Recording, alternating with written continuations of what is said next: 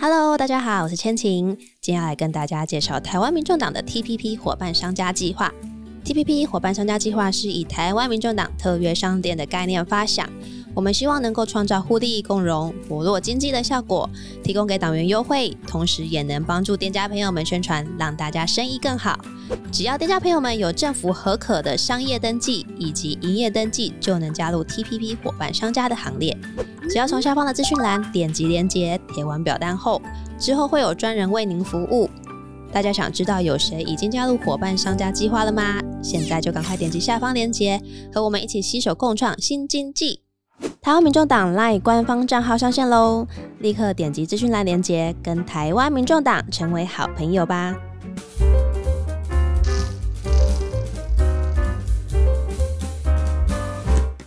Hello，大家好，欢迎收听烧肉粽的重点人物系列。我们今天请到的是中央大学经济系的教授邱俊荣教授。大家好，好，哎，你忘记跟大家自我介绍了哦。我是千晴，太久没有录，没有啊。我是爸爸。好，那请老师跟我们听众朋友稍微自我介绍一下。好，呃，大家好哈，我是爸爸的老师，开玩笑，没错，没错，没错，就是这个今天刚好要谈到这个经济的议题啊，然后我就想到那个我大学的这个老师跟我研究所的这个指导教授啊，焦俊荣教授。那老师本身呢，其实是比较专精在这个国贸的议题啊，所以跟这种呃通货膨胀或者是全球性总经类的这个项目呢，都比较相符。所以我们马上就是第一个就要来请教老师，就是说最近啊，大家常常注遇到新闻或者是生活周遭都会遇到所谓的物价上涨或通货膨胀。那一开始还是想先请老师跟我们大概说明一下，通货膨胀大概是一个什么样子的概念？好，呃，其实哈，在经济学里面，呃，通货膨胀它有一个相对严谨一点的定义，哈，就是说在呃一个明显的时段里面，哈，那物价有明显持续上升的现象，好，我们才叫做通货膨胀，好。但是哦，这个东西其实常常就会呃，跟所谓的物价上涨啊，就其实常常混用啊，特别是在西方啊，就我们看物价上涨呢，也许它是一次就停的，嗯，好，呃，上涨了三 percent 就停了。那呃，现在大家其实都是比较混用这个事情，嗯，那但是也没有严谨的定义哦。你说一段时间是多长，其实也没有严谨的定义。好，只要涨到几个 percent 才叫做通货膨胀，也没有严谨的定义啊，就是它有一段时间明显而持续的这物价上涨的现象。好，那这个呃，其实这个说起来也很有趣的问题哈。这个呃，去年物价开始上涨的时候啊。呃，但我们如果大家还有记得哈，我们的很多的官员都告诉我们说，现在没有这个通货膨胀的问题、嗯、啊，没错，这个在去年这时候啊，嗯，所以大家请大家放心，还出了很多说题说没有问题，我们这个没有通货膨胀的问题。那其实这个是有点玩文字游戏了哈，所以玩文字游戏就是说，呃，这个这个官员们也很老实啊，就因为通货膨胀那一个严谨的定义哈，要长时间的呃物价上升才叫做通货膨胀，那我们没有啊，大家看到了不起就是涨一次啊，好。好，那就说不用太担心这件事情。哈，那所以就玩文字游戏。虽然我们刚刚讲的，其实，在西方哦，这两个名词其实已经几乎不分了，就是混用的哈。无论你是短时间的一次即止的，我们也都把它叫做通货膨胀。嗯，但是如果你要玩文字游戏，也可以这么说啦。好，但是到今年大家也没有理由了。好，今年这个从 去年下半年一直到现在，大概也将近一年，也算是一段时间，一段时间，而且是这个明显的上涨哈。所以现在啊，大概也没有人能够否认说，现在是就是处于一个通货膨胀的这样的阶段。嗯，那通货膨胀大概呃，简单来讲，大概呃，一般来讲有两个原因呐。嗯，好，一个原因就是成本推升的，成本推动的，比如说油电双涨。好，油涨啦，电涨啦，那就带动物价的上涨，就成本上升推动的。那另外一个就是呃需求拉动的，好像经济好了嘛，哦，大家有钱花了嘛，大家抢着买东西，哎，这个需求拉动的哈。那呃，无论我们讲讲的是需求拉动或是成本推动的这样的这个呃通货膨胀哈，大概就是呃不会严重到哪里去哈。那呃，除非这个譬如说成本也长时间的一直上涨，最明显就像一九七零年代。石油危机的哈，所以那个因为石油危机它持续很长嘛，所以物价就一直涨嘛。好，没错。那呃，一般来讲，呃，还有一个比较特殊的现象，我们叫恶性通货膨胀。嗯，那恶性通货膨胀，哇，那就不得了了。好，那可能就是持续呃更长的时间，一整年的时间，那甚至这个通膨率啊，到超过百分之五十。好，所以我们在看数据啊，它百分之五十啊不算什么。好，如果你从历史的经验来看呢，嗯，你常常会看到，譬如说在呃二次世界大战之前的德国。他可能今年一块钱的东西啊，明年可能要用十万甚至一百万才能买得到。嗯，好，所以那个是非常不可思议的事情。哈，恶性通货膨胀在历史上哈也常常发生。嗯，比如说台湾也曾经发生过，在那个那个战后对国民政府刚来的时候，来的时候，对，因为呃，通常恶性通货膨胀怎么发生的呢？就是你可以想象，如果呃这个政局相对不稳定，嗯，我这个领导者啊。好，我这个要要花钱嘛，嗯。嗯，你要花钱，通常比较健康的方式是课税，嗯，但是。呃，我们看到啊，譬如说像那时候比较动乱的时候，或者是大家讲到通货膨胀啊，最明显的就是中南美洲的国家，嗯，辛巴威。为什么呢？啊，对呀，啊啊，包含南美洲和 中呃这个非洲哈，为什么？因为他们常常政变嘛，嗯，好，所以我昨天是个军头，我今天推翻了总统，我就当总统了，嗯，好，但是我当总统，我不晓得什么时候又会被人家推翻呢，嗯，啊，所以我不晓得这个总统能干多久，等到我收到税哦，可能我已经被人家推翻了，哦，所以我现在为了要马上支应现在这个呃各项支出哦。嗯，最快的方式就印钱嘛，直接用这个国家的身份，中央银行这样子印钱发出去。对对对，这是最快，我马上就有钱可以用了嘛。但是你印钱印多了，物价就会上涨。嗯，好，所以我们常讲啊，这个通货膨胀也叫做铸币税。好，你铸造货币，啊，铸造货币，然后呃，所以你虽然政府没有实际上从你口袋里拿走钱，但是。啊，你的钱买的东西越来越少了，因为物价在上涨。相对就人家说变薄了。对呀，那就是跟课税一样的意思嘛，意思就是课税一样，就你的你能买的东西变少了嘛，啊，是一样的。我举一个有趣的例子哈，呃，像呃有一年呢，这个智利哈，它进口的货品当中，如果用从重量来算的话，呃，大概最重的是煤炭，嗯，那这个不意外，煤炭很重哈。第二重。就是钞票，为什么？因为自己要没有印钞技术嘛，哈，他钞票都在英国印的，哦，对，那英国在印的钞票要拿回智利，运回智利去，你看那个重量有多多。好，所以这个典型的这个中南美洲国家，好，所以所以就常年就一直到现在为止就是啊，你看，包含阿根廷哈、委内瑞拉很多的国家，还是经常有这个呃物价失控的状况。只要稍微波动一下哦，他们可能平常就维持在可能五到十趴，那一波动就变成是像刚老师讲的几十趴、一百 都有，对对对对，所以就变成这些国家的常态。好，那我们就这样讲，就是说哈，呃呃，简单归纳一下，就是说呃。这种恶性通货膨胀通常只有一个原因，就是钞票一直印，印太多。好，那如果我们刚刚一开始讲的。无论是需求拉动的，或者是成本推动的，嗯，通常不会严重到哪里去，嗯，好，像像像现在的确是这样啊。我们那个我们在台湾大概三 percent 四 percent，美国大概八 percent 九 percent，对，哦，大家已经觉得很很严重。好，对，当然你不能跟那个动动不动就几十 percent，甚至这个呃几万 percent 比，哈。那所以现在这个东西就是，当我们现在这个情况，我们不能去比恶性通货膨胀，那毕竟是一个比较特殊特殊的的状况，哈。那一般的状况啊，我们遇到这个呃物价上涨啊，就已经是很很严。严重的事情，嗯嗯嗯。那老师想要接着问的就是说，刚刚有谈到这个物价的部分。那我们知道说，呃，老师刚刚提到说，我们可能最近大概就是三趴到四趴。那这个就是所谓呃被计算出来的一个 CPI。对。那为什么常常呃，好像民众有时候就会觉得说，哎呀，你好像算出来三四趴，可是我自己的感觉好像我在日常生活中的购物好像也不止。被就是物价不止涨了三四趴这种感觉，就是说这种 CPI 的计算上，哎，有没有哪一些状况是导致它跟大家的生活的这个感受会有落差的地方？好，呃，在经济学里面哦，只要有任何公式、任何计算出来的这个数字，一定都有盲点存在的。嗯，那呃，我们先讲 CPI 的公式哈，CPI 就是消费者物价指数嘛。那既然是消费者物价指数，我们要看的就是消费品。嗯，好，那每一个国家呢，就会在它的整个经济体系里面去挑一些代表性的消费品。嗯，好，那就是长期的，就是关注这一些商品它的呃价格波动的这个状况。嗯，好，那这里面就有很多呃因素喽，譬如说呃，我们挑了这么多的东西里面，有些可能价格相对稳定啊。嗯，好，那有些可能价格波动很大。嗯，那是你加在一起一平均。啊，就会出现刚刚爸爸讲的问题哈，就譬如说现在台湾最严重就外食的价格，嗯，很明显的上涨。我们家巷口我常去吃排骨饭的，已经从八十五块涨到一百二十块。哦，那个那个不是三 percent 四 percent，那几十 percent 啊。其实就像老师 老师讲的，如果你买一碗这个五十元的面，它今天可能因为种种原因涨到五十五元，哎，其实如果你用这个去算，它就是涨了十 percent 的。是啊，是啊，是啊，是啊。好，那所以我们就我们把这个东西，你挑的这一些呃消费品，我们要观察这些消费品，我们就有一个想象，就是把它放在一个篮子里面。嗯，好，所以我们就说它是这个一篮子物价。嗯，OK，那一篮子物价，那就有两个问题了哈。第一个就是说，呃，你挑的什么东西在里头？OK，那呃，每一个国家挑到篮子里的东西是不一样的。嗯，OK，好，这是第一个问题。所以 CPI 不像我们一般讲这个 GDP 哦，嗯啊，它呃比较容易做国际比较。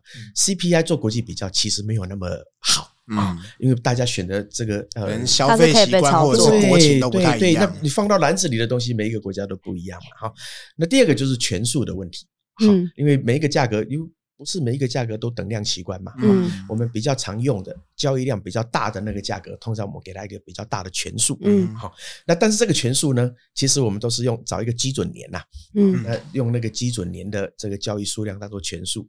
那重点是交易数量也常常在改变呐。好，你不会这个同样的东西，你不每一年的交易量不一样，但是我们用来当做这个价格权数的那个交易量，事实上都是固定的。嗯，好，那那个所以第一个你商品选的不对。第二个，你的权数如果呃变化很大，哦，那当然就会很容易造成。这个是可以被操作的吗？加加权是每年都可以变的。呃，除非你选基准年，呃，选的不一样。好，好，那通常你基准年选了以后，大概就不太会变。那当然，呃，过了一段时间以后，呃，这个东西都必须要修改。为什么呢？因为有很多东西会不见。好，举个例子来讲，报纸。哦，以前报纸那个，你看哦，报纸的销售量非常非常大。嗯，好，那但是现在报纸几乎已经没有什么销售量。嗯，但是你可以想想，报纸这个最好的例子，所以以前销售量很大的时候，报纸的价格，好，它就有一个非常大的权数。嗯，一直到今天，虽然大家已经不太买报纸了，但是报纸的权数还是一样的哦。嗯，因为跟跟基准年，因为基准年的那个数量，我每每一年都要用那个权数，不能动嘛。好，所以那报纸没涨价。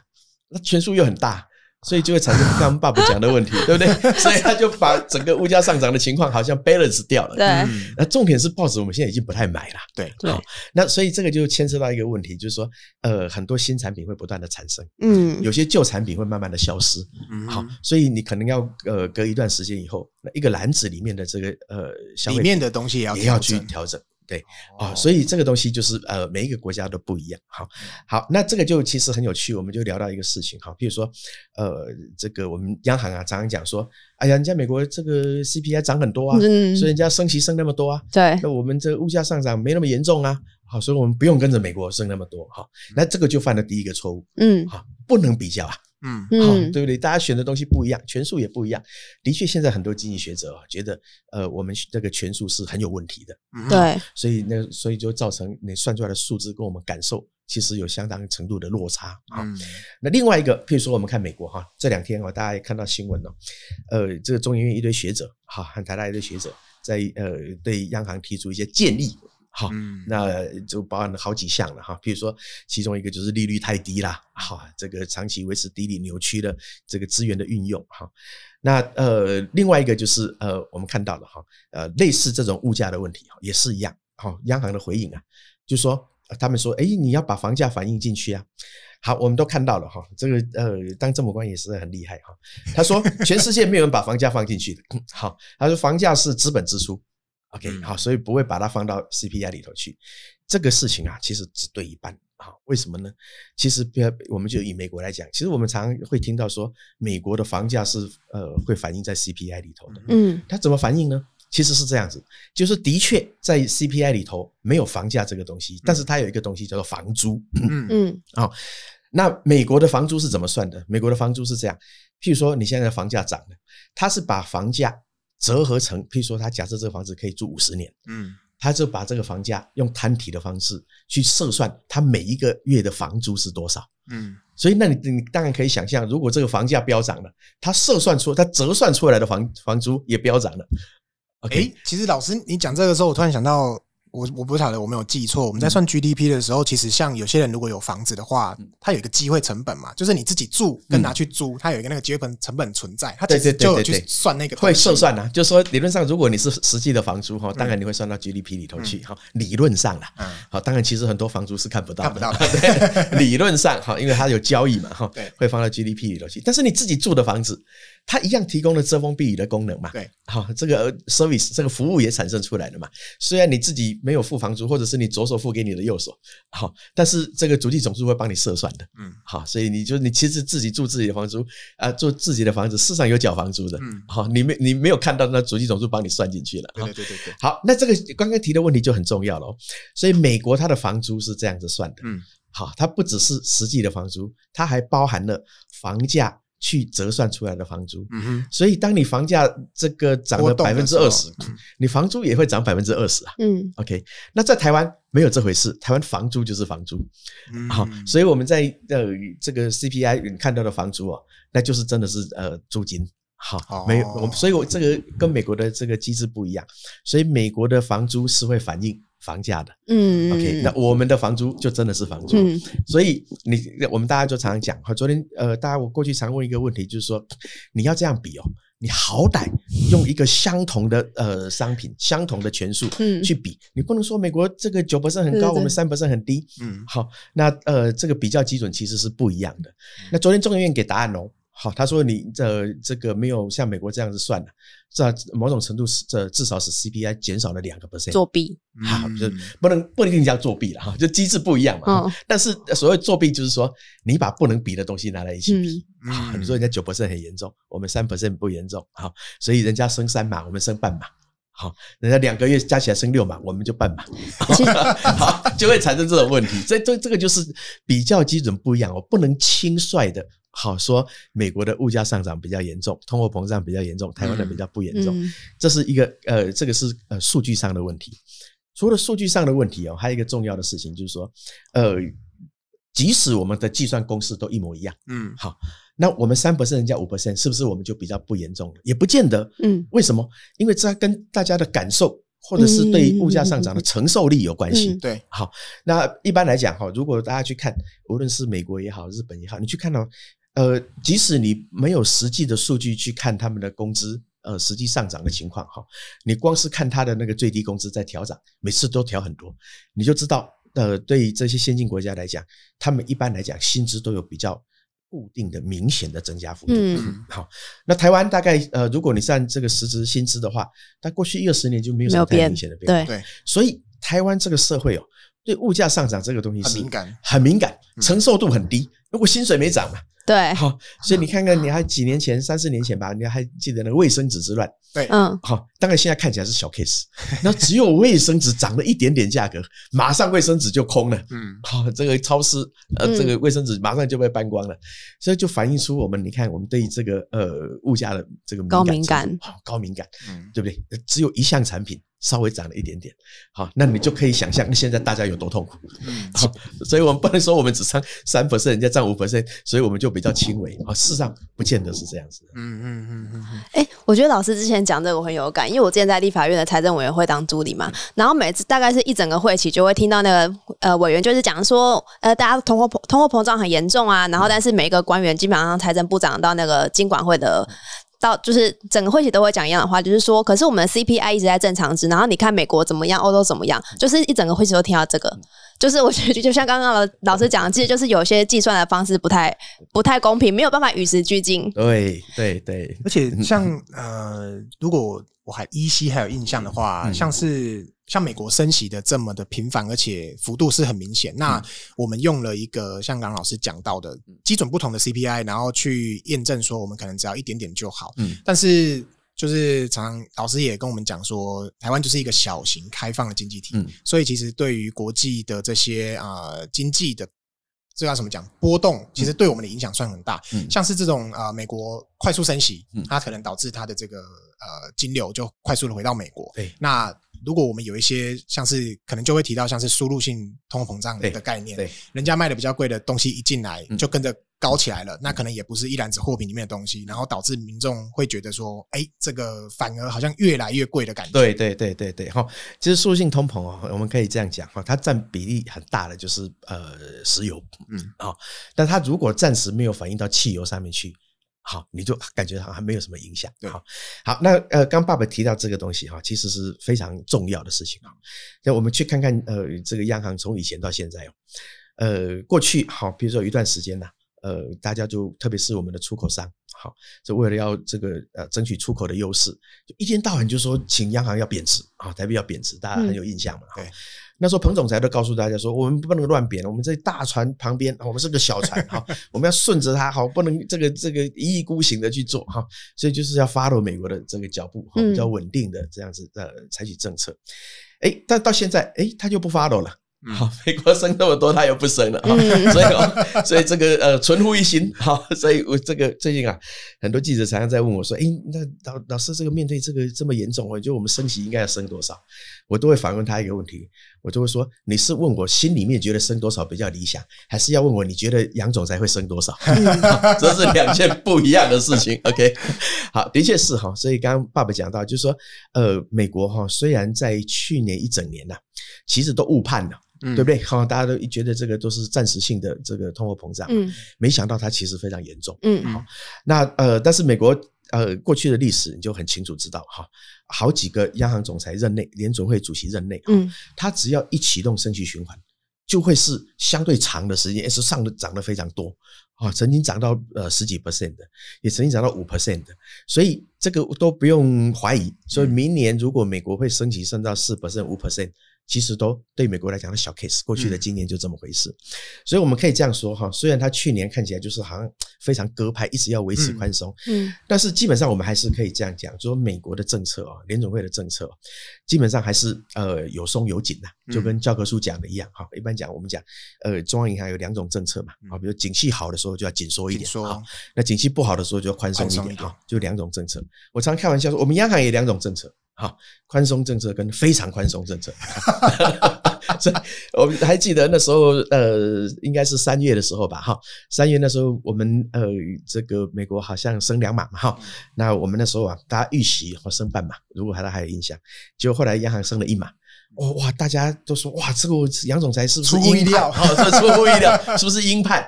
好，我就说哈。只有一次说不得准了哈，你看看下次就知道了哈。到果然到六月，人家就升了，好，五月我记得升两码，六月升三码，然后七月又升三码。但是到呃六月的时候，那时候美国已经升了五码，我们还是半码，嗯，对不对？好，所以你就你说央行央行，你说杨总裁是鸽派还是鹰派呢？好，看起来是这我猜的还是蛮准的，不是宽松就非常宽松，所以就变成惯性的低利。对对对对对，刚老师谈到那个厂商会，因为台湾是一个。出口相对比重很大的，非常高，而且这些呃以出口为主的厂商在台湾其实是相当有话语权的，嗯，尤其是这种呃电子业、半导体业。嗯，那其实像刚老师讲的，美国在升息，因为之前美金相对来讲对新台币是贬比较多，对，然后现在刚好那个势头来了，然后可能这个大家这个要这个怎么讲？让台币贬值了，说不定央行也觉得，嗯嗯，这样我对厂商也有个交代。对，所以好，这个东西就是呃，一个货币哦，像新台币要升也有要升的理由，对，要贬也有要贬的理由哈。但是哈，现在应该这样说，如果按照现在的整个总体经济的局势来讲哈，呃，我们过去因为有时候大家担心出口业绩不好。好，所以会希望透过贬值，特别是我们的竞争对手，呃，南韩常常贬值嘛，哈，所以我们就我们的这个出口商，哈，就觉得很头痛，哈，一直不贬值。但是现在的情况，每一个每一个时候的这个总体经济的状况不太一样。那你可以看现在啊，我们过去我们这个到这个月出口，然后上个月出口已经连二十五红了，嗯，好，而且呃就不讲远的，上个月我们的出口是次高，你史上次高，嗯，所以我们过去这两年来哦。而疫情哈，也许是防疫得当，也许各种因素不管，但是重点是我们的出口一直维持的非常好，所以出口其实不用太担心，嗯，好，不用也也事实上严格来讲也没有谁要求要贬值就出口，嗯，好，所以因为出口的状况很好，要不然你升到二十七块多，嗯，厂商早就跟你说我要倒闭了，哇哇以前以前三十就快受不了了，对，为什么呢？其实哈，我们过去这两年哈，其实也很重要，就是说，因为我们出口量其实还好，因为台湾就那么点大嘛，你要生产要多多有限，但是。是因为出口价格在提高，嗯，好，那出口价格在我们叫这个叫贸易条件的哈，DOD，那贸易条件提高了，所以我就没那么在乎台币对美元的汇率啊，嗯，对不对？我东西卖贵了嘛，哈，所以我不会亏啊，所以都还好，尤其是半导体更不用讲了，都一直涨。好，所以呃，面对这个状况哦，其实严格来讲，呃呃，才贬值的这个理由没有那么大啦，嗯，哈，没有那么必要啦。但是就像刚刚爸爸讲的，诶，你贬值会造成什么因素？进口这个你成本马上就提高了，对对不对？所以你以前二十七块台币可以进口的东西，你要用三十块才能进口了。嗯，好，那你只要一换算哦，这个呃进口成本马上就增加十 percent，将近十 percent，对不对？好，所以这个东西我们现在面对最大的问题，不止我们，全世界面对最大的问题只有一个，就是通膨。嗯，好，这非常非常严重。嗯，所以现在有呃出口不出口不是重点，所以按照这个逻辑来讲哦，理论上央行应该比较。呃担心的是呃贬值这件事情，因为它会使得输入性的通膨变得更严重。对那我们又是资源匮乏的国家嘛，很多都是要靠进口的啊，包含我们生产的这个原物料零组件。嗯，一你这个台币一贬值，成本就上去了。嗯，哦，所以理论上应该是很值得担心的事情。所以大家都很好奇为什么会这样子，然后大央行不是不知道，你金管会也知道。我们还记得上次呃，这个我们升半码，大家觉得太少的时候，大家说你这样不行啊，利差扩大了，对，好，钱会跑。啊，钱跑了，台币会贬值，进口成本会上升。那大大家都说，呃，这呃，央行哈跟金管会，特别是金管会就说，呃，这个呃，台币汇率跟呃利差没有什么必然的关系。啊，我想哇，这句话我的这个教科书都要改写。好。那呃，但是哈，当然的确，过去的这一段时间哈，啊的当你没有那么还没有那么明显的感觉到台币贬值，其实已经有了啦，对不对？从二十七已经到三十了嘛，哈，所以其实已经有了。那其实过去这一小段时间哦，其实有几个支撑新台币的力道。嗯，第一个就是呃，最近不是大家发股息嘛，嗯，好，要发发这个上市柜公司要发股息，要发股息要钱呐，啊，需要台币啊。啊，所以台币这个需求就呃支撑住了，啊，类似这样。第二个就是出口好，好，那出口好，那出口是这么回事嘛？出口就是我去赚了一堆美金，对，那美金在台湾不能用，对不对？要换成台币，要换成台币，所以对台币有需求，嗯，所以只要出口很好。加上发股息啊，类似这样的因素两三个，你就会对新台币呃形成一个支撑的力道。嗯，好，所以你会看到，即使是这样，台币都还是慢慢的在贬嘛。对，好，所以呃，这个有的时候啊，这个呃，央行是这样，他知道利差会导致台币贬值，所以他怎么办呢？他就透过干预外汇市场嘛，嗯，好，就呃类似这样，就不断抛售美金，把台币收回来。所以他有很多工具啊，好，那他他说，那你关心汇率嘛？那我就外汇市场操作一下，好，那就一直撑在二字头，好，让你感觉呃那个呃呃利差不是重点，哈，类似这样。但是能撑多久？好，所以现在呃，我们尤其是过去这几天哦。呃，美国呃，这个升级三码嘛，哈，对，但是大家都误判了那个鲍威尔的话，他们联总会主席，他意思就是说，好像如果诶、欸、这个通膨没有那么严重的话，哈，也许不一定要升那么多。哦，隔天股市就开始涨了，好，因为大家都觉得九月还会升很多嘛。他说，诶、欸、这个可能大家就猜说会不会只升两码？诶、欸、那比预期低呀，啊，比预期低，这个呃市场信心就来了，哈。但是这两天哦，那马上就转转换了，对，现在大家就开始讲升四码都不意外。好，我就说我不晓得为什么市场那么乐观。好，你联准会的目标是百分之二的通货膨胀率，现在是百分之八、百分之九，那还很遥远呢。也不要误判了他的话，因为这个我们刚刚提到，美国升息循环一展开，好，它就是非常长一段时间，它就是一直升升给你看。好，那所以对我们来讲哈，那当然现在就是因为利差已经慢慢在扩大嘛，嗯，那呃九月刚好美国要升，我们也要升，嗯，那大家就开始开始在猜喽，人家美国当然就是升就是三码四码。那大家就猜，呃，我们的央央行哈，比较我看到比较多的猜测是这样哈，当然现在都纯粹是猜测，没有理想的哈，就是大家去猜测杨总裁的心理状态，所以大家最我看到最普遍的猜测就是九月半嘛，十二月半码，嗯，好，这是最普遍最普遍的哈。那你就可以想象，这个呃一整年下来，我们利差拉开多少？那你说贬台币不会贬吗？啊，我说我说实话，它现在只是呃没有明显的贬，嗯，但是呃利差在。大幅的扩大之后啊，我说那个道理很简单，不要说是市场了，你看到美国利率利率那么高，你一定马上把台币换成美美金去存了。嗯，即使你不买股票，你要赚定存的钱。对，好，你人家那个美金定存现在三趴四趴了，嗯，台湾还在一趴。那差很多啊，嗯，对，所以你就知道那个力道是存在的哈，所以不要轻易的否认这个呃市场的机能，好，所以那所以呃过一段时间我们就要看看了，就是呃当利差不断扩大之后啊，那我自己的呃推测是呃台币贬值的速度就会来得更快，嗯，幅度会更大，输入性通膨的压力其实就会呃进来了，就会很明显的，我觉得对，非常的有感的，因为我平常都我我妹妹在英国，我平常都会一个月就帮她汇一次英镑。然后我之前我大概一次都是汇一千英镑给他，然后我之前都我都要手续费嘛，然后手续费都是我这边出。我这每次汇一千英镑，我的手续费大概是一千一到一千二。然后我今天早上去汇，已经到一千一千七了，一次就增加了五百多块，在一两个月之内。嗯，就是因为就是会因为那个手续费是用对方的 货币去算的嘛。应该是这个我没有那么清楚，的确是这样。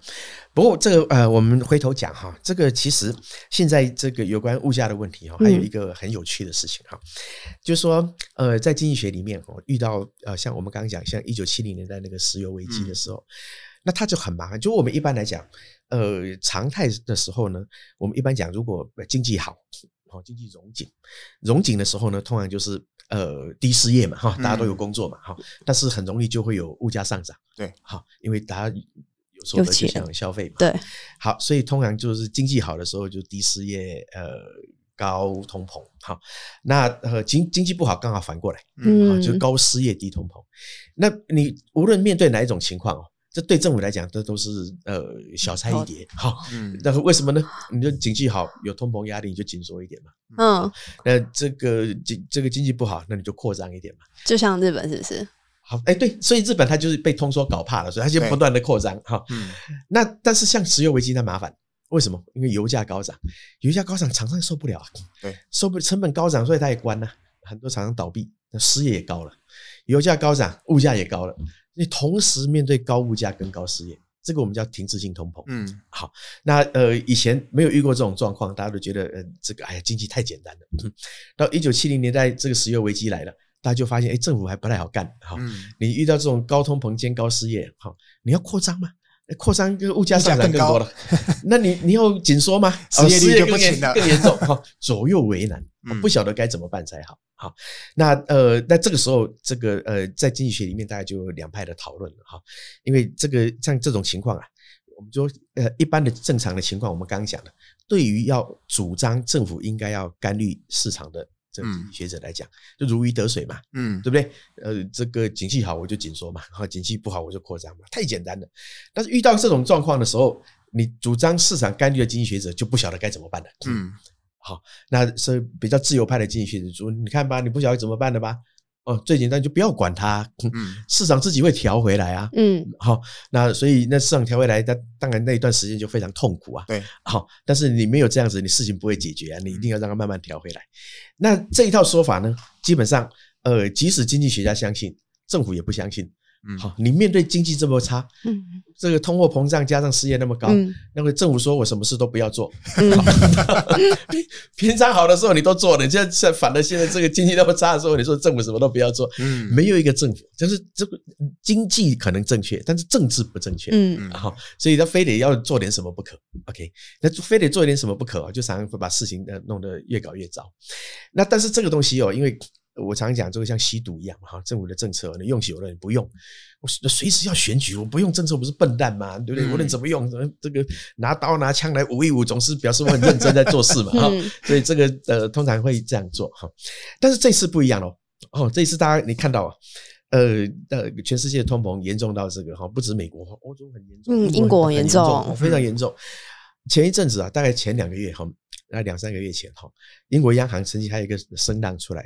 他说：“这个呃，怎么解决通膨的问题？哈，来制造衰退好了。嗯，好，制造衰退啊，这个就有点比较像那个自由学、自由派的经济学家哈。为什么？因为没办法动了嘛。然后你现在就是你现在就必须要去判断，到底是失业的问题严重，还是物价的问题严重？嗯，那简单来讲就是说。”呃，这个是第一种哈。那第二种，你看，这前一阵子也没几天前，就美国的前财政部长那个 Summers，嗯，哈佛大学，哎，是哈佛吗？还是耶鲁？我忘了哈。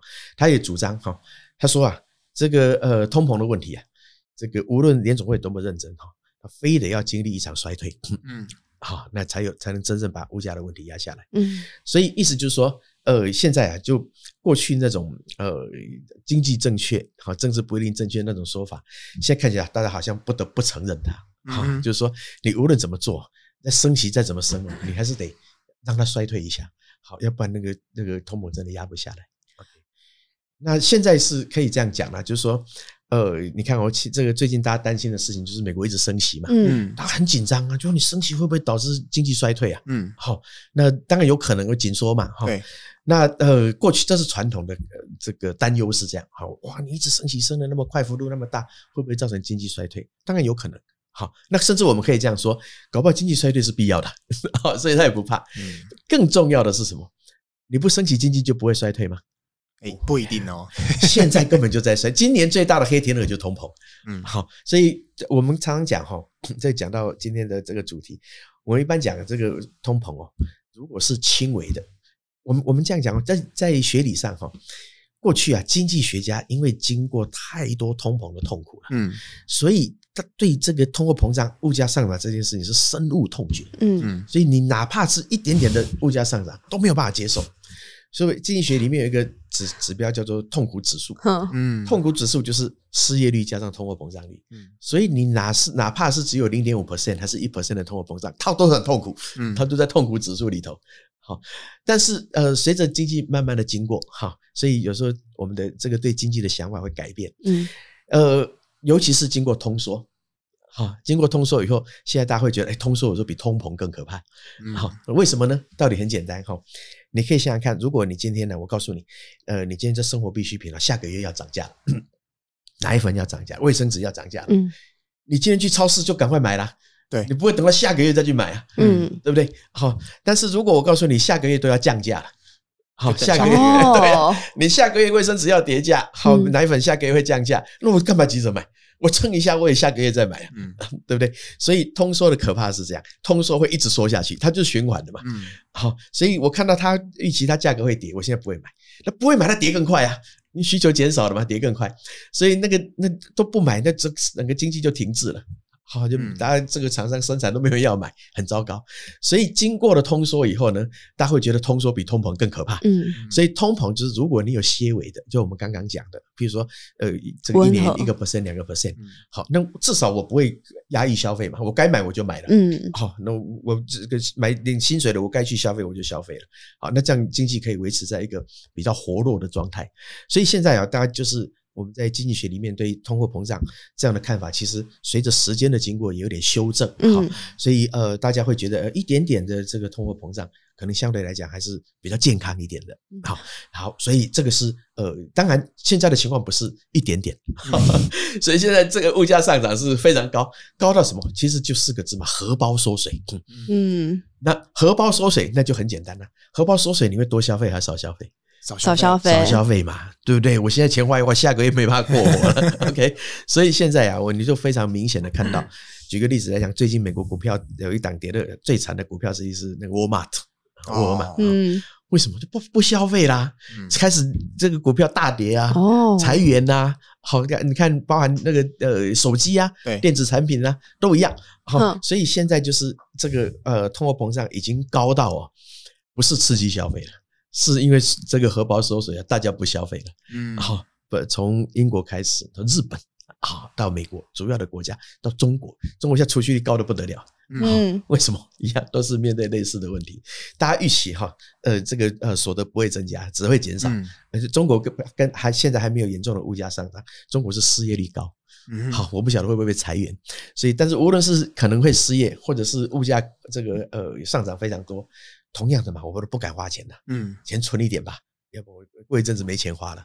所以现在啊，这全世界的这个经济动能是非常非常弱的，嗯，就是说这个高通膨这件事情已经使得需求呃萎缩的非常快，嗯，所以这个某种程度哦，也是从呃美国联准会一直到全世界的这个主要国家的央行啊，现在无论你怎么告诉我说升息会带来紧这个衰退。我都不理你了，因为不升息也会衰退。所以，那既然这样，我不能让它失控啊！更何况对呃所有的联准会对央行来讲，它的天职就是控制物价。嗯，好，这是第一个。所以物价失控，大概第一个算账的一定是央行嘛。央行好，所以为什么会搞成这样？这是第一个原因。第二个原因哦，是你看看拜登，好，所以已经威胁到执政了。嗯，啊，物价上对呀，对，已经威胁到执政了，所以你不得不处理啊。所以既然我我放任它，好，这个放任通膨飙涨，经济也会衰退。嗯，我压它，好，升息紧缩也会衰退。那我当然升息啊，好，你我不能让这个事端扩大，嗯，它蔓延到这个政治层面去，这更麻烦了。嗯，好，所以这个就是为什么大家就吃了秤砣铁了心了。啊，所以从美国开始到全世界的央行哈，呃，可能除了呃台湾 这少数的国家 之外哈，其实哦，某种程度我也一直在想哈，诶，如果我是小英总统哈，呃，当然我不是了哈，但是像这个 明年央行总裁任期就到了哈，最近哈有有些记者开始问这个问题，哎，这个呃会不会换人？会不会换人？哈，当然这个这个是总统的权责了，我们也不知道哈。但是重点就是说，呃，的确啊。呃，某种程度，他现在呃，大家都清楚，他是高物价是民怨的主要来源之一嘛，啊，甚至是最主要的民这个民怨之一嘛，哈，所以他怎么可能不蔓延到政治层面去？哈，所以我，所以我，我现在很多事情搞不不太懂，就是呃，我也不晓得这个杨总裁的心理状态是什么，嗯，好，所以大家心里不晓得在想，那他自己有没有压力？哈，有一种说法是这样哦，譬如说为什么升半吧？可能不是央行或者是杨总裁的想法，可能有一些其他的压力，叫他不要升那么多。嗯，好，譬如说你一升，那政府的房贷补贴就要这个更多啊，或者是什么的哈，类似这样子哈。啊，但是这个都是你说这个呃所带动的这个房贷这些东西，其实都还是比较 secondary 哈，比较二手的问题。那所以你第一个问题不解决，你顾虑到第二手的问题，那是很奇怪的哈。那的确央行也会顾虑到这个事了，因为哈。呃，经济最麻烦的事情哈，我们常讲就是有一好没两好嘛。嗯，大家就说啊，你这个一直升息哦，我们才升没升没多少，我周遭很多特别是年轻的朋友刚买房子的，要缴房贷的哈，嗯，很痛苦，说哇，这个利息支出好像增加很多，嗯嗯，所以你再升。可能哎，又是另外一个民怨，对不对？嗯，那我们只好反过来问呐。好了，那都别升吧，让房价继续飙吧。好，那那怎么办呢？你总是二选一嘛。这个所以升升息是这个房房贷族的民怨哦，啊，这个没升息就是。没有房这个族群的民怨这样子，所以我的意思就是说，你一开始就不要把事情搞得这么复杂，是比较聪明的。嗯，好，所以你不要把呃这个呃，因为央行其实哦不，我刚刚也半开玩笑了。其实呃，虽然呃各个国家的央行都有紧缩或宽松，嗯，通常宽松的成分来的大一点呐。对，好，因为你紧缩你比你冒险嘛，哈，冒冒着紧缩冒着这个经济衰退的风险嘛，宽松就大家开心嘛，好，类似这样，有一点物价上涨，大家能接受就好了。好，所以大概都某种程度。会这样子，所以但是这种心态就会导致不止台湾啊，包含美国在内，过去这一段时间因为货币超发，对，就房地产飙涨。因为房地产很有趣哈，呃，这个房地产哦，常常不是供需的问题，嗯，为什么呢？道理很简单哈，我们说呃，货币印很多钱出来的时候哈，我最基本的逻辑就是印很多钱，东西就会涨，好，但是。不是每一种东西都同幅度上涨，对，好，我这个逻辑其实非常简单呐。譬如说，如果可以贸易的东西，好，我可以车子啊、衣服啊、家具然后冰箱啊，我可以进口。如果这些东西的价格提高了，就会有人忙着进口啊，对，对不对？有有有的赚嘛，哈，就忙着进口，所以你能够进口，物价就会比较不容易涨嘛，嗯，好，那那那钱那么多，那跑到哪里去？就会流到不能进口的东西上面去嘛，嗯，啊，那不能进口的就服务业嘛。就房地产嘛，嗯，好，所以你钱印多了，不会所有的东西同时涨，一定是从房地产先涨，嗯，好，历史上是这样，所有国家也都是这样，好，几乎没有例外。我们曾经经历过，好，在这个一九八零年代是这样，嗯，中国也是一样啊，美国也是一样，你知道货币超发一定是物价房价先飙涨，好，那但是这个这个痛苦哦，都很。就是你房房市泡沫起来以后，你往往要花很多年的时间才能把这个泡沫打掉。嗯，但是大家往往都很难汲取这个教训。嗯，好，所以就反正呃。这个动不动就超发超发，还超发还要搞到负利率，好，这个 好像就是超发货币，货币印多了，好像所有问题都能够解决，其实不见得。好，所以那呃就一波一波来，像美国现在也开始，呃，它的房市可能这个泡沫要破裂了，嗯，好，那它台湾看起来还还有一点撑在那个地方，好，但是我的意思就是说，这个东西其实就是这样，就是你一开始哦，如果大家不要去。过头的去玩那种呃这个低利率的游戏哦，嗯，你就不因为这个你最大的它低利率，你要引导实体投资的功能没有那么大，嗯，通常因为低利率所导致的大量的货币供给，通常呃实体经济的效果比较少，正常房市泡沫的效果比较大，那都是这样子。哈，都是这样，在台湾也是这样子，所以，但是，但现在你就得承担那个后果。对，谁叫你利率搞到那么低呢？那搞那么低，你现在就会，刚刚我们讲投鼠忌器啦，嗯，对不对？你现在要涨利息，房贷族骂你啊，嗯，啊，你不涨，那这没有房子人骂你啊，父子骑驴啊，就变成这样。所以有的时候，就我们在经济学上面有说，呃，这个我们讲货币学，比如说强调那个所谓法则性的货币供给，嗯，还是有它的道理。好，就法则性的，就是说，你不要反景气的，说哇，你看这个景气那么差，可以印钱就赶快印，好，就就是比较稳稳的哈，就按有一个 tempo，按照你的经济成长率哈，有一个 tempo，这样通常哈是大家会觉得比较健康的方式是这样子哈。所以也就是说，历史上就常常告诉我们哈，就是呃，再怎么英明的政府，嗯，好。呃，我们第一个哈，政府英明这件事情啊，千万不要相信的哈，因为再怎么英明，他算的一定是我下次会不会执政哈。所以这个呃，但因为民主制度这个哈，也不是批评任何人哈，因为这是非常现实的问题嘛。好，民主制度就是你要争取执政权，这没有什么好讲。嗯，那所以你要你要告诉我呃，要建立百年基业啊，那再说吧，我要先执政，我才能建立百年基业，对不对？好，所以所以大家通常哈考虑都会比较短一点，那短一点就会有很多。呃，这个短期很有利，但是对长期来讲很难收拾的事情会发生。好，这来，哎，不好意思，来，没问题，老师继续说，你继续说。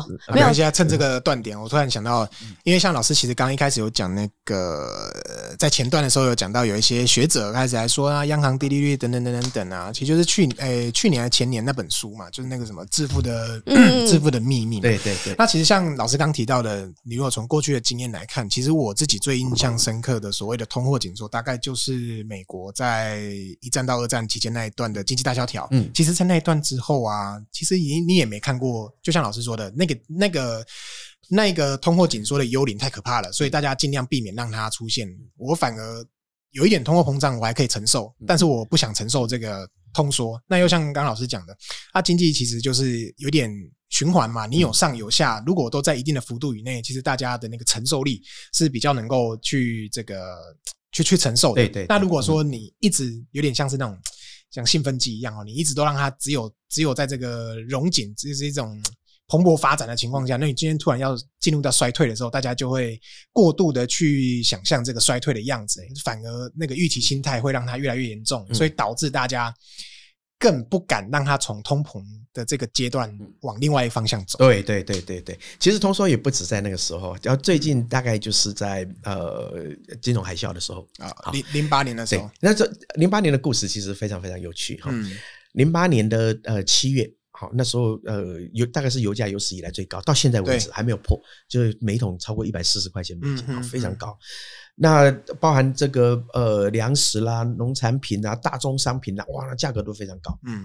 我印象非常深刻，我那时候接了一个呃计划，在研究为什么呃面粉价格高涨，啊，面粉是民生必需品嘛哈，结果这个呃计划还没有做完哈，那九月联曼兄弟就来了，嗯，好，那本来大家一直很担心这个停滞性通膨的问题，不晓得该怎么办，结果九月这个呃雷曼兄弟的事情一爆发哈，就没有通膨，就变通缩了，嗯，那所以就是刚刚爸爸讲的哈，为什么哈？你看从金融海啸之后的那几年。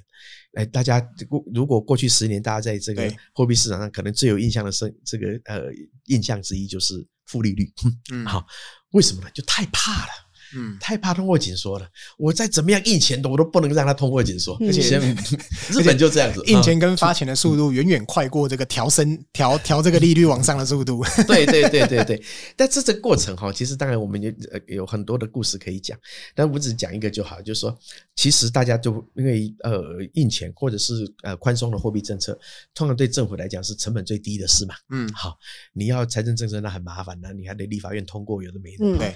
那这个货币政策，我要宽松货币哦，我要购债，就一秒钟的事，对不对？哈，好，那所以就大家就很上手，很容易用这个事情来做。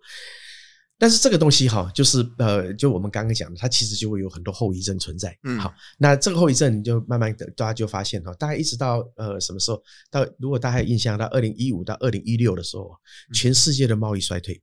嗯，我们台湾那时候，如果大家有印象那时候，我们的贸易。呃，出口是连十七黑，嗯，十七个月，大概一年半，好，就是从整个二零一五年到二零一六年的年中，好，那全世界的贸易在衰退，我们大概那么依赖贸易是一定是这样子，哈，好，那呃，到那时候大家就开始发现，不是印钱印很多了吗？嗯，啊，怎么都没有用，没有刺激的这个效果，哈，我还记得那个时候联合国出了一个报告，好，他就说啊，呃，现在要解决这种呃贸易不正的问题，哈，其实只剩下一个办法，叫做加薪，好。为什么呢？因为道理很简单哈。为什么为什么印不动？哎，为什么这个贸易搞不动？因为大家从那个金融海啸开始哦，呃，印了那么多钱，大家知道钱都跑到哪里去了？二零一一年这个金融海啸过了，美国有一个事情叫做占领华尔街。嗯，好，为什么？因为大家都知道这个呃金融海啸就是华尔街这些肥猫搞出来的。嗯，现在政府纾困的钱又到这些肥猫身上去，嗯，他搞得他们惹事人越来越有钱，我们这边被人搞得很惨，他活大了，哈，贫富差距拉大了，然后就去占领华尔街了，所以一直就是，那这个会产生一个后遗症，就是说，我们有的时候会觉得说，呃，这个呃呃分配太公平，剥夺感，嘿，对，分配太公平有时候对效率不好，嗯，但是哦，分配过于不公平也很严重。啊，为什么？那买不起啦。你财富好所得集中在少数有钱人身上，一般人买不起啊，买不起。我生产了一堆，没有要买啊。嗯，好，所以就是因为贫富差距过大。那这什么？因为货币真的最容易造成贫富差距过大。老师一开始讲那个铸币税啊，我我我在发钱，然后假设我多发一百块啊，有钱人拿九十，那剩下的拿十，哎，这个比例就出来了。对呀，台湾最有钱的人是靠房地产呢。嗯，房地产靠什么？你要你要靠。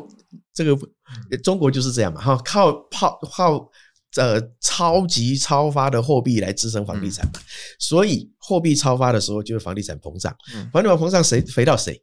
有房子的人嘛，有资产有资产的人嘛，所以你就这个一般物价上涨的时候，通常它会有重分配的效果，嗯，好。对有资产的人是很好，对我们一般的小资族就麻烦了，嗯，对不对？我们没有什么，我们没有什么资产可以让它膨胀的嘛，嗯嗯。好，那所以这个贫富差距拉大以后，嗯，市场的动能就消费动能就低了，嗯。所以很多人都认为说那是二零一五到二零一六年全球贸易这个呃衰退的一个重要的原因，嗯。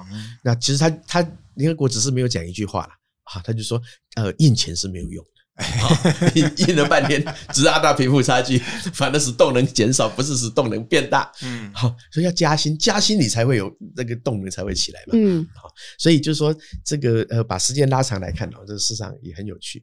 不过简单来讲是这么说哈，你看呃，即使我们觉得呃轻微的通货膨胀是好的哈，但是哦，你算一算哦，通膨呃这个不处理哦，还是弊大于利。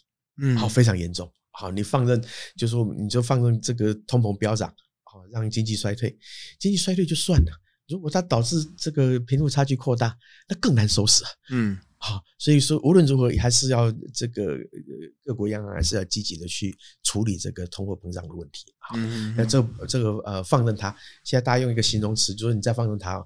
通膨就会变得根深蒂固，嗯，好，那这四个字听起来很可怕，好，通膨已经很可怕，它还根深蒂固，回不去了，无法解决。我的薪水可能这个按按照通膨的速度增加吗？那太难了吧，哦，那不太容易，对不对？太困难了，对，嗯。欸我觉得这段可以先卡掉。如果说有有问题的话，就是我之前有听说安倍经济学，其实就是造成呃，好像看似股票大涨，但是其实就是就像老师刚刚讲的，就是都是富人越越来越有钱，然后穷人其实越来越穷，就是刚刚就是老师讲这个道理嘛。安倍经济学它是一个怎么样子的运作方式？安倍经济学其实就是刚刚爸爸讲，就是说日本哈过去失落那么多年，嗯，那所以他们对通缩的压力。太害怕，太害怕通缩，嗯，所以他们哦，呃，那呃，对，应该说日本现在对通膨的承受度相对来讲是比较高的，觉得比战争更可怕。对，对，对，对，所以好，所以你看，像日本现在的表现哈，就跟大家都不一样，嗯，好，所以他就是呃，因为没有一个国家像他历经过这么长时间的通货紧缩，嗯，所以他他而害怕通缩更胜于通膨，哦，对，所以他就呃宁可这个呃维持在一个相对非常宽松的状况。但是我们每一个国家的这个状况不一样，哈，我们也不能比照啊。嗯嗯，那我们对通膨的承受力是很低的。嗯，没错，对呀。而且一般来讲，你知道安倍经济学他要的，他要追求的，我们以前就说，我们这过去这一段时间，我们常讲，哎，日本的这个目标就是呃两 percent 的通货膨胀率，即使是这么简单都做不到。嗯，说我们台湾很简单，有点双涨就做到，对不对？但是哦，这不能这样比。好，就是我们刚刚讲，你通膨呃上升的原因呃两个层面嘛，一个要不然就成本推升的啊，一个要不然就需求拉动的。那日本想要的当然是需求拉动的，嗯啊，他希望呃带动经济融景，带动大家加薪，带动有钱消费去做这个事情。所以呃一样是物价上涨，它也有相对来讲比较健康或比较不健康。那我们的油电双涨。好，如我们呃暂时不管其他的层面，那油电双涨那是一种成本推升的，嗯，好，那成本推升的当然就大家就比较不喜欢啦，类似这样子哈。但是油电双涨，我这个东西也还是要非常小心哦，哈。所以油电双涨其实这个又是另外一个问题，我我们不能直接推论说油电双涨是一种成本推动的通货膨胀，所以不好，不能直接这样推论，哈，因为经济学还是非常强调啊，资源要有效的运用，嗯，资源要有效的运用啊，就是说你。在这个生产活动里面，你该支付的合理成本，你还是要支付的。过去很多的这个油电的价格，事实上是被刻意的压低的。对，好，那刻意的压低其实是一种扭曲。所以这个油电双涨，它可能是一种回归正常的这个做法，所以我们不能直接推论说油电双涨很差，它会造成这个成本推动的通货膨胀。所以就看这个问题，有时候必须要从呃多层面、多角度来看。好，所以这个是还蛮蛮重要的事情。像老师刚刚讲到这个油电双涨，其实台湾近几年一直不管是美国商会、欧洲商会，还是说大部分人的感受，就是有所谓的五缺这个议题。那如果再搭配上所谓的根深蒂固的通货膨胀，那又再加上我们是能源的输入大国，那老师会不会觉得这个问题恐怕对企业来讲也会是相对沉重的一个挑战？当然，好。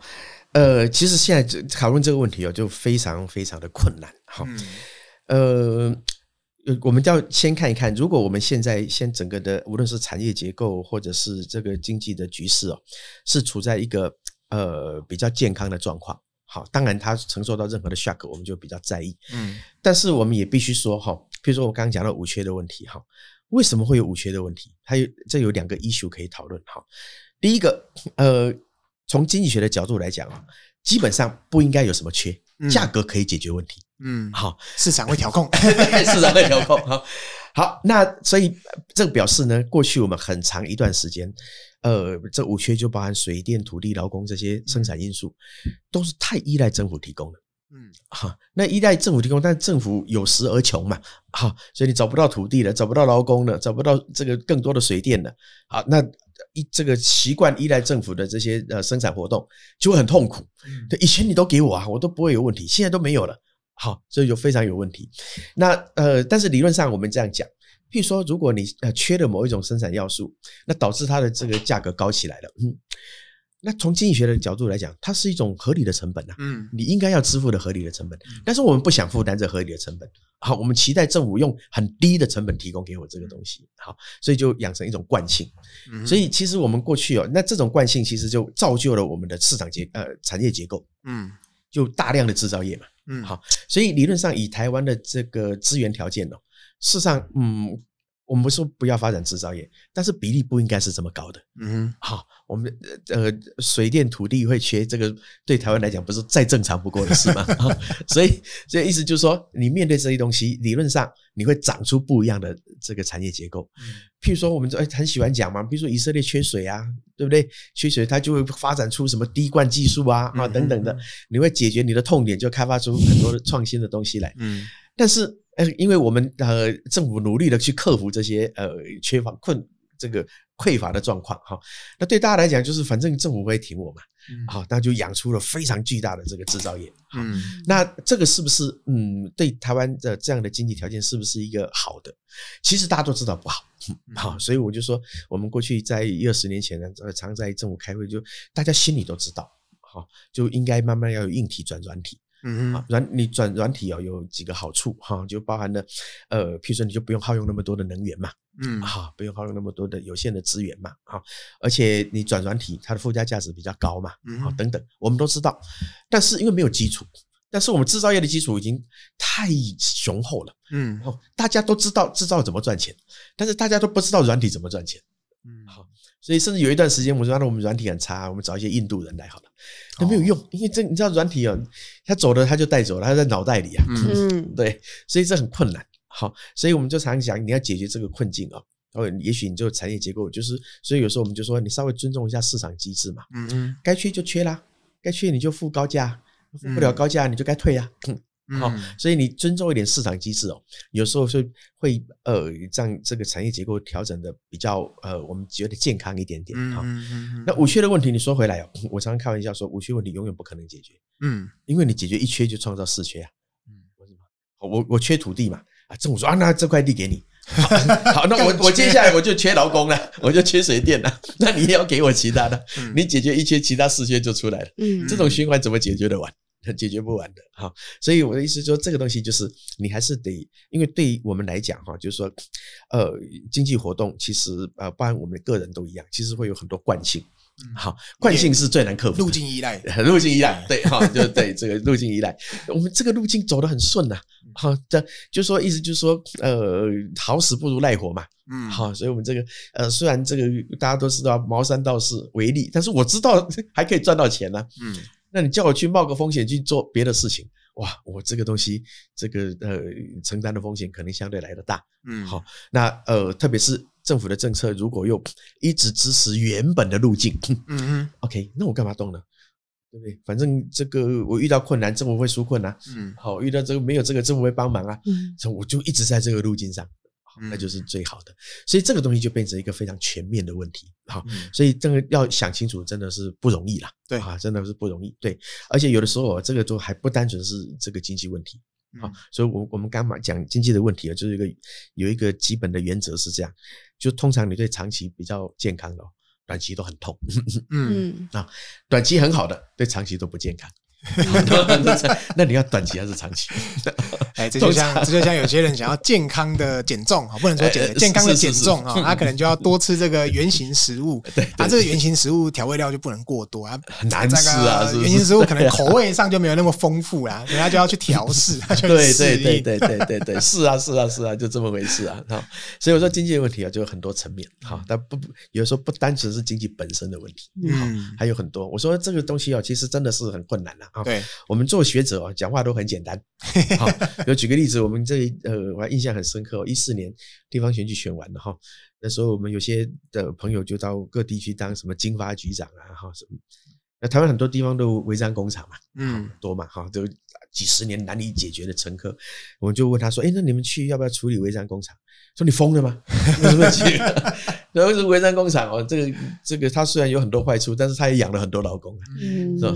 但是每一个工厂都代表几个家庭的生计，对对对对对，对。所以，我最理想的状况啊，当然不应该有这些东西，但是你怎么处理呢？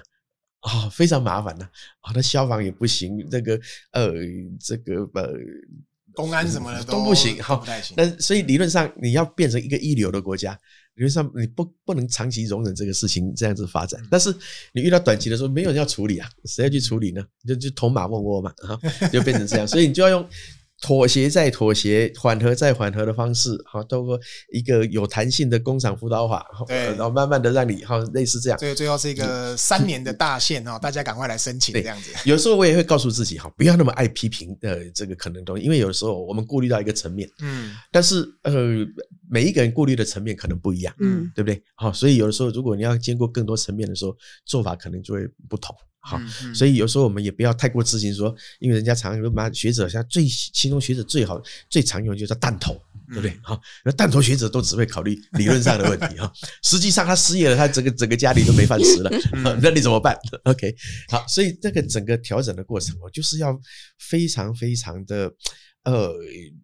多方考量，多方考量，那你可能要透过时间，对，有一些妥协，慢慢的，呃，我们都想一刀切，就直接进入这个正常的路径，但有时候可能在呃做法上，就是要必须要有一些迂回哈，都有可能，所以我们有时候我一直告诉自己说。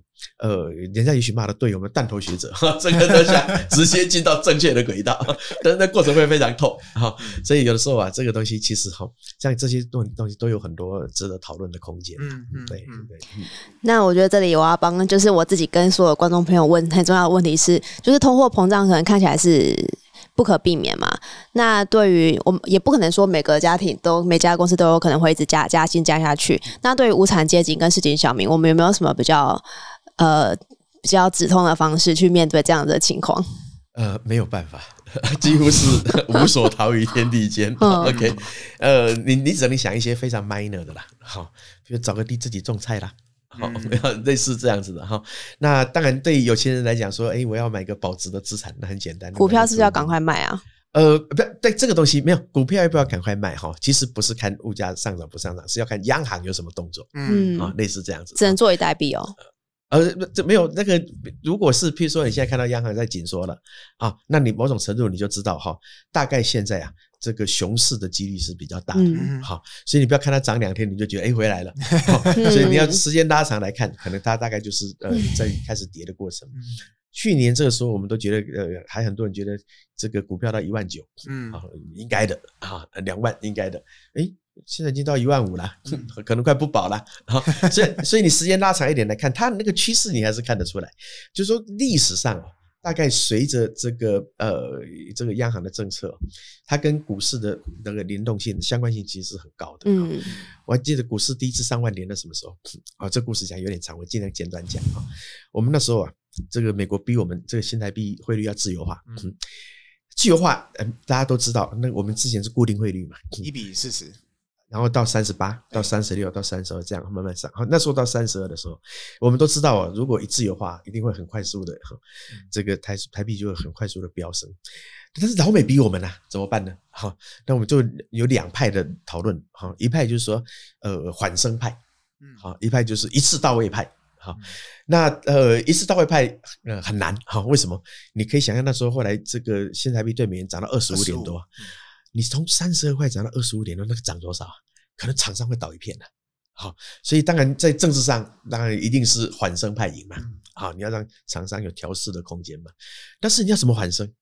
你要让新台币不要涨那么快，你就拼命放新台币啊啊，每天放新台币出来啊，那每天放新台币就每天股股票市场一开都每天红盘呢。对。好，没有一天绿的啊，没有一只股票绿的啊，那我为什么要工作？好，那所以那个那段期间，其实台湾也付出了很惨痛的代价。嗯，就那个公务员是铁饭碗，我为什么要吃拿铁饭碗？我炒股票是金饭碗。碗对，所以每天涨我还去工作，我不是笨蛋吗？好，所以那时候金钱游戏非常盛行，就整个工作的价值哦被破坏的非常严重，房地产开始狂飙，股市上万点。啊，都是到那个，都是跟跟央行的货币政策、宽松的货币政策有关系。还有那个大家乐六合彩，对呀，就是钱多嘛，钱多什么都来了。好，金钱游戏非常盛行。但是当你看到哦，如果我们有一点经济学的这个训练，哎，你看到台币已经涨到二十五点多了，你大概知道这个差不多了。嗯，好，这个它到已经蛮合理价位，这个这个央行不会再主升了。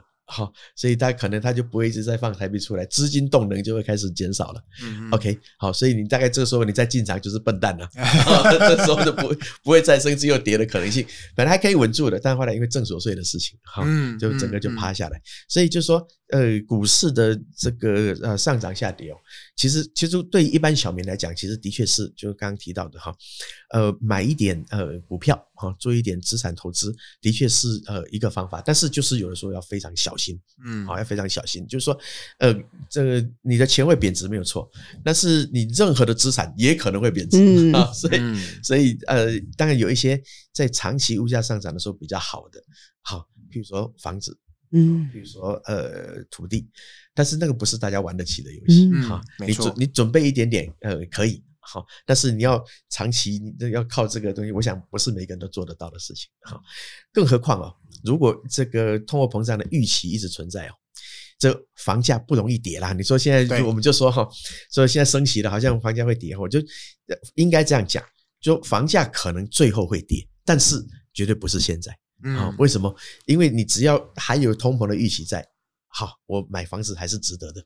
嗯，好，它相对保值嘛，所以那个需求还是会存在的。OK，所以如果等到物价比较平稳了，央行也愿意采取比较呃紧缩一点的政策，也许哈这个呃房市泡沫破裂的情况就会比较明显一点。嗯嗯，所以对市井小民来讲很难。好，真的，呃，没有办法啊，这个，这个真的是没有什么太厉害的做法了。对，好，今天谢谢我的老师啊，邱俊荣教授来到现场哈，跟我们讨论了这个通货膨胀跟这个物价上涨啊，然后还有就是政府的因应作为，还有我们可能接下来还会面临到的一些状况哈，包含讨论到美国啦，还有台湾，甚至是未来整个经济的一个大概的走向。好今天谢谢老师。不客气谢谢大家拜拜。拜拜拜拜。